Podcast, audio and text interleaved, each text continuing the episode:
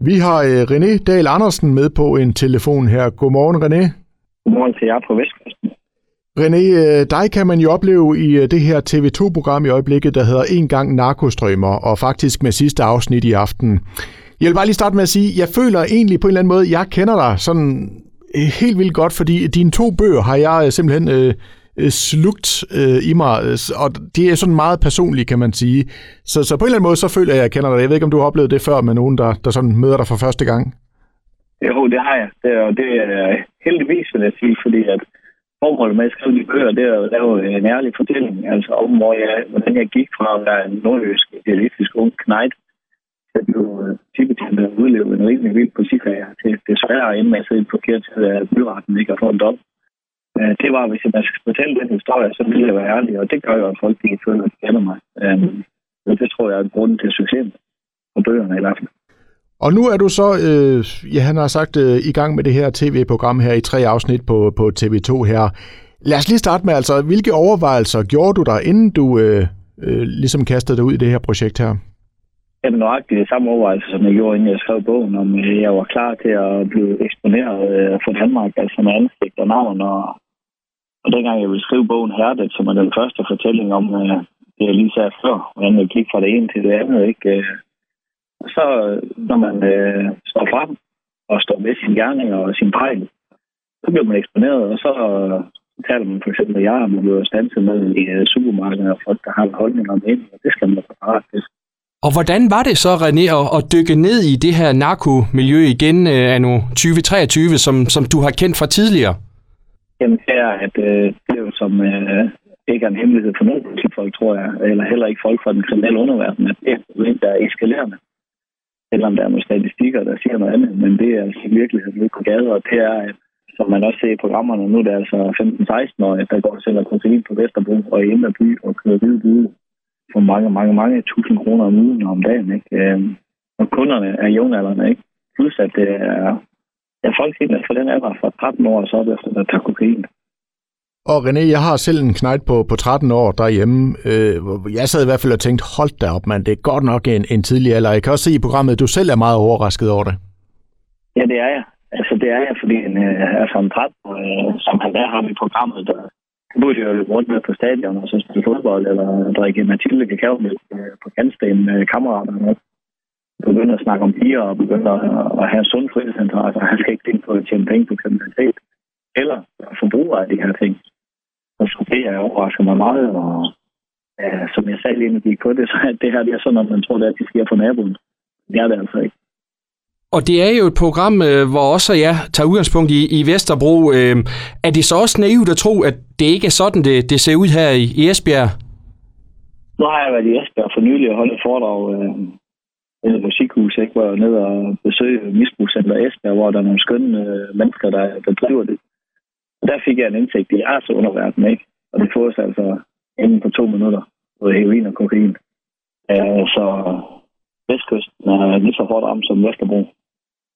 Og nu får vi øh, almindelige øh, danskere jo så et indblik i, altså hvor, hvor, hvor omfattende og hvor galt det er det her.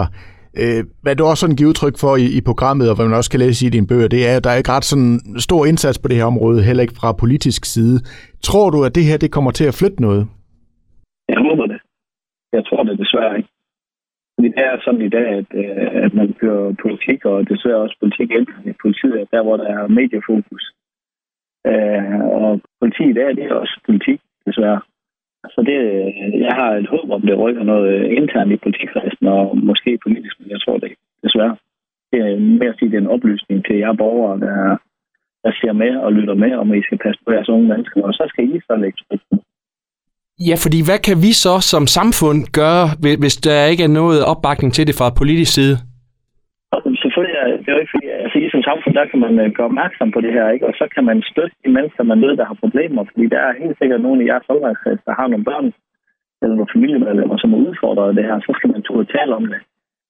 Så skal man forsøge at lægge det pres, man kan, og så gøre opmærksom på, øh, der, er jo, altså, der er jo kun ekstra antal ressourcer til politiet, og de skal administrere rundt, ikke? Og lige nu er det i hvert fald ikke til indsats, det er helt sikkert. Og altså, øh, som man også ser i programmet, så, så er det jo en udvikling, der virkelig er øh, er stødt stigende i den forkerte retning, øh, som du også selv giver udtryk for her. Hvor tror du, vi er henne i Danmark om, hvad ved jeg, 5-10 år? Øh, er det stukket helt af så? Ja, det tror jeg desværre, men jeg har et andet håb, ikke? Men det tror jeg altså... Altså, jeg har svært ved at forestille mig, at det kan blive vildere, end det er nu.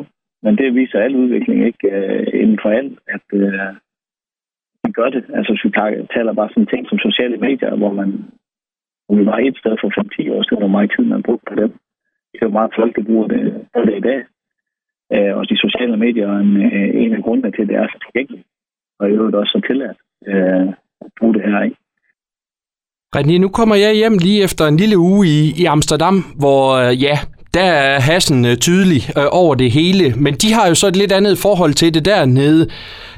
Er det noget, så et, et, en retning, som, som man bør gå i i Danmark, tænker du, med at legalisere øh, eventuelt noget som, som hash?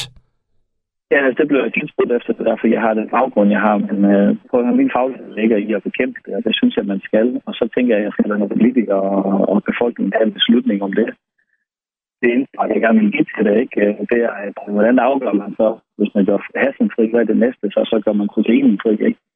Eller heroin, som er allerede nogen, der er i behandling, men hvem, hvornår afgør man så, at mennesker skal have ordineret kokain? Det er jo, det er jo noget, der i mine øjne er umuligt at gøre. Så det er virkelig, jeg kan godt forstå, at, at man forsøger sig rundt om i verden, fordi der er ikke nogen, der har fundet øh, den gyldne vej endnu. Øh, så det, det kan jeg ikke rigtig svare på. Jeg synes, at øh, jeg, jeg tror på, at man skal oplyse om, hvor farligt det er, og så er det op til den enkelte at tage en beslutning om, om man vil det. Men en ting, jeg ikke kunne lade være med at tænke på, da jeg så øh, programmet her, René, det var jo, at øh, nu var du selv inde på de sociale medier, hvor du på de sociale medier øh, fik fat i, øh, i narko i løbet af 0 og niks, øh, så blev det leveret lige til, til døren. Jeg tænker, hvorfor, hvorfor gør politiet ikke det? Altså, det, det, det, han har sagt, gerningsmændene kører jo lige armene på dem nærmest. Jamen, det kræver en kendelse. Man kan godt gøre det, som vi gør i fjernsynet. Så anmoder retten om en kendelse, hvor man må have lov til at bestille to eller fem eller ti gram, og så fange ham, der kommer, eller hende, hvis det er en kvinde. Eller skygge dem, som vi gjorde i program 2, og så se, hvem den næste bagmand er. Det, det ligger lige for, og det er nemt at gøre, men det kræver ressourcer, og det er ressourcer, politiet ikke har, eller har prioriteret at bruge for det. Det er virkeligheden. Og derfor har det en meget lille konsekvens, især for den der mellemled, der er, der tjener mange penge. Så slår man, så ved jeg godt, at man i pressen og i andre store sager, der er jo store beslag på 50 og 100 kilo kokain, og nogle gange 200 og 300 kilo kokain.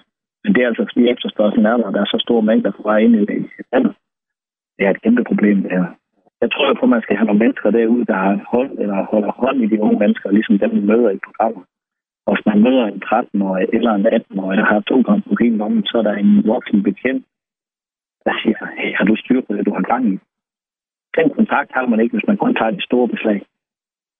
Og øh, René, nu er det jo så sidste afsnit i, i aften. Øh, vi har allerede vendt og lurer lidt på det. Kan godt afsløre, at det bliver ret spændende det her, og, og der er virkelig også stof til eftertanke. Men tænker du, at der kommer mere fjernsyn med, med dig, eller slutter det her?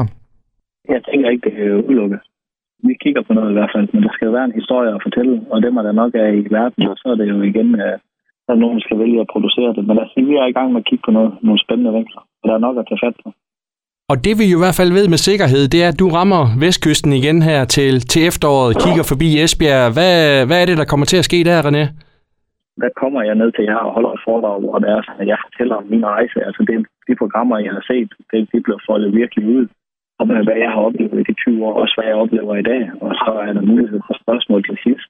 Og du kan jo godt høre, at vi, vi spørger jo meget interesseret ind til, til alt det her, fordi det er jo virkelig et spændende emne. Er det også det, du sådan har oplevet i særdeleshed efter tv-programmerne her, at altså det her det er noget, der optager os danskere? Ja, det er det. Og det spørgsmål, folk de kommer med, det er typisk, de kommer med, øh, om hvad kan vi gøre? Jeg har en ung derhjemme, og, og så forsøger jeg at hjælpe dem, men jeg har kun 24 timer i døgnet. Så forsøger jeg at sætte dem den retning, vi kan. Og så indtil da, så må jeg bruge min stemme, altså på at, at oplyse, ligesom i tv-programmer på, hvad der sker. Og så heldigvis, så kommer folk og siger, tak fordi det er, som du fortæller os, hvad der foregår. Vi kan ikke vende det blinde øje til det her. Jeg siger også i programmerne, vi kan ikke leve i et Morten Kork-samfund. René, øh, vi siger i hvert fald uh, tusind tak for snakken, og fordi du vil gøre os lidt klogere på, på det her. Og så håber vi, at uh, altså, din kamp mod, mod narkoen her trods alt uh, får i hvert fald bare en, en lille effekt, så vi kan komme den rigtige vej med det her. Det håber jeg også. Så skal vi ikke lade være med at sige, at det er min kamp, så vi gør det til øh, vi alle sammen kamp. Fordi det er noget, der bekæmpes. Og have det godt på Vestkysten, så fik vi 1. november forhåbentlig.